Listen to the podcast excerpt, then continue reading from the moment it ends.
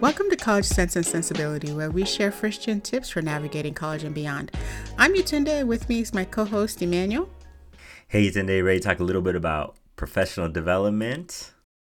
Yes, yes, yes. So, this is kind of a slight shift because we're going to be talking to both counselors and students in this episode, right? So Exactly. Yeah. So we're going to be for students, we're going to be talking about what you should be doing. This is transfer season. This is a busy season. It's PIQs. It's, you know, checking if you've got all your ducks in a row and ready to transfer. Um, so we're going to talk about that. And then we're also going to be talking to our counselors, our colleagues. What are some learning opportunities that you can have during this time of year? Yeah, and I think it's great to kind of align them because some of the things that we're going to as counselors are like a CSU conference or um, a UC conference, and we might hear the latest updates about what's going to be impacted. So, for our students that just entered, into the community college system and are thinking, hey, I might be transferring in two or three years, our counselors might be well versed by going to those conferences and learning about these new pieces that are coming down the pipeline that may not affect transfer this year, but may affect you next year. Right. Yeah, exactly. And you know, uh, you know, as this is one of the great things about counseling as a profession, right? Because you're constantly learning, things are constantly changing it's always developing. So as students are, you know, doing their thing and getting ready, we're also sort of in a, a plotting phase as well. So I was, I personally, what helped me as a counselor, definitely, I always recommend if you can attend a UC system, you know, conference. So ensuring transfer success or ETS. I remember when I was a beginning counselor going to the counselor 101. Um, session that they typically have every year was so life changing in terms of just the foundational knowledge that it gave, right? And um, it's so wonderful to connect also with some of the reps at maybe campuses that are not your local campus. So, you know, meeting colleges that were from outside the Bay Area or whatever your area is, meeting, you know, the reps for those campuses and having someone to refer to and ask questions from. I've actually come across, um, you know, I collect cards, you know, their business cards, and I've actually had to use those at different times. So, um, if you can, new counselors definitely attend ETS. Absolutely. And I would say for the student side, like during October, busy time as well for you, is you're probably settled in with most of your classes now. For those of you that might need to switch a class, always check in with the counselor about possibly a late start class. Um, but also a good time to check in with your counselor right now because uh, usually registration is not happening until mid November. So this is a little bit of a quiet time um, for um, appointments, uh, depending on your school and your institution. But I know for many institutions that I have been at that early October is a really good time to check in with your counselor. And again, they're all pumped up, I feel like, because they've gone to the conferences or they're going to the conferences. So that information is fresh in their head. Versus when you're going during registration time as a counselor, I feel like you're just trying to get what you can done. You want to make sure all those requirements are there. But it may, you know, it may slip your mind or something about that extra little professional development piece. And for students also, I want you to know that they have professional development for students students and conferences this season too. So check out like if you're part of a program like we talked about the commun- the learning communities or the pathways last week, check out if any of your pathways is has um, a conference that you could sign up for as well. So you can see on the student side, learn a little bit about um, different types of professional organizations, and of course, always help you. I feel like to identify, making sure you're kind of hey, this is the right major for me. This is kind of the right career. I'm liking a lot of these opportunities. And getting ahead, if, if especially if you're a first year or second year and transferring, maybe um, you still got a year to transfer, maybe getting into these conferences and these opportunities so you can write about them in the PIQs, your personal insight questions that are going to be due um, November 30th, right, for the for the UC if you're applying next fall. Oh, I kind of slipped that in, right? I love everything you're saying. And you know what's apparent to me is just how parallel our learning experiences are as counselors and as as and for students. I say that to say, you know, very often at most community college campuses right now, you're also hearing of campus tours for students. If you're a counselor and you're new to the field of counseling, please go on these campus tours. go visit these campuses yourself that you're recommending to students.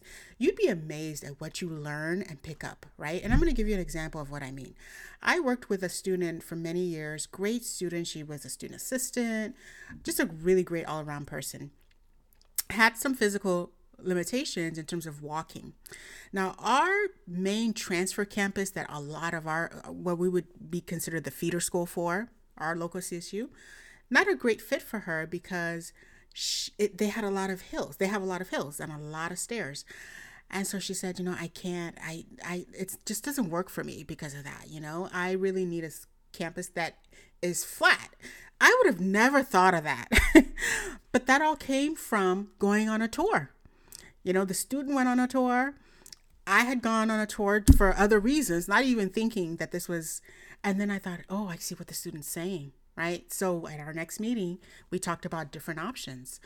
Um, but being able to kind of see the result there was really useful for me. So I think that's I think you know also you know if you can go on a tour with students if if it's offered by your campus or on your own, um, at, at least to the feeder school feeder universities in your area. I think it's really really useful.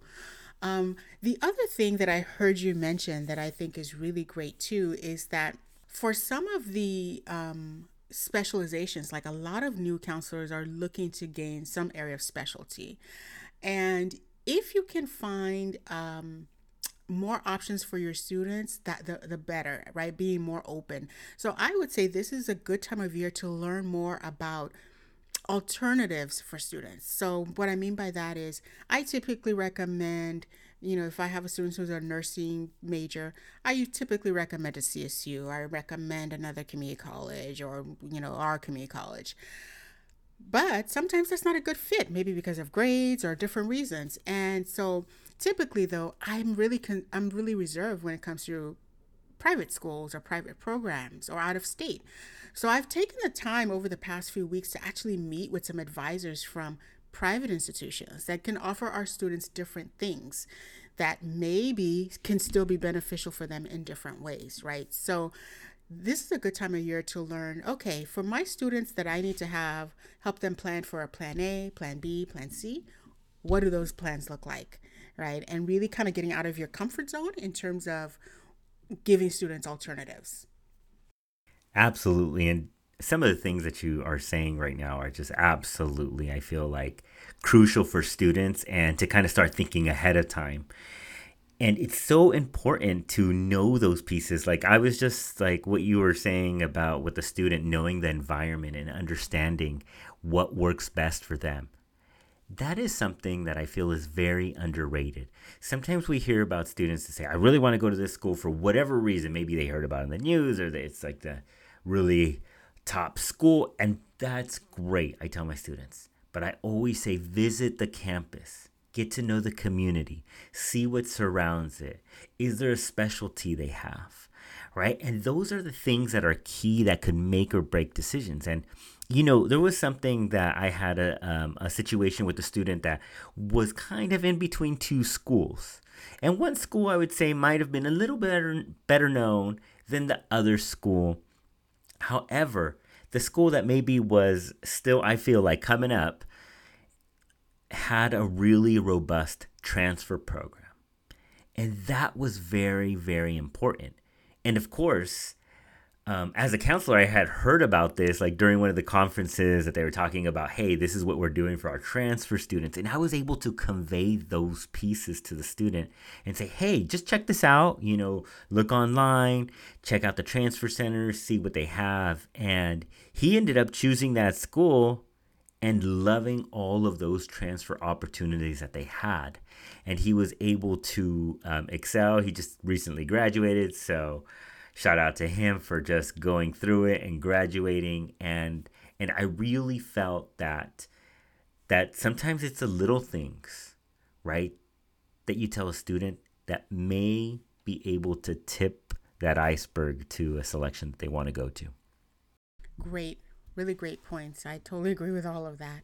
So, what would you say is the one thing that students definitely want to walk away from? For students, I would say right now, look into a club or organization that you're interested in and see if they have any professional development conferences that you could attend or look into your pathway attend one of those workshops to see again if there's any professional development. I always tell my students the end of the day is uh, at the end of the day, we want to get a job typically right after we graduate, and maybe it's after grad school, maybe if it's after that doctoral program, professional program, whatever it may be your goal. But at the end of the day, eventually we're gonna probably go to work, and why not start working on those networks now and just learning about those different skills through a professional organization? I mean, uh, through a, a conference, an organization that can provide that and support you in your journey. Today would be your one thing? Uh, so my one thing would be definitely to um, open up your ideas as par- as far as alternative plans for students. So, uh, you know, really revisiting very, every once in a while your referrals for students, um, programs that you, you know support students. Uh, and then also what that means is connecting with other counselors and getting ideas as to what do they recommend for students who are transferring? What do they recommend for students who are uh, pursuing a certain major? Um, and really sort of um, expanding your skills uh, in terms of uh, the way you work with students, right? This is a good time of year to sort of evaluate like what works well with students and what can I improve on, and tapping into your colleagues and to outside resources for that. I think this is the perfect time of year to be doing that. Great points, Yatunde. Thank you. And for our listeners out there, please rate, review, and subscribe. And pre- please remember all this information is for informational purposes only. Um, always check in with your counselor, your institution to see what works best for you. And Yatunde, do you mind letting our listeners know where they can find us at?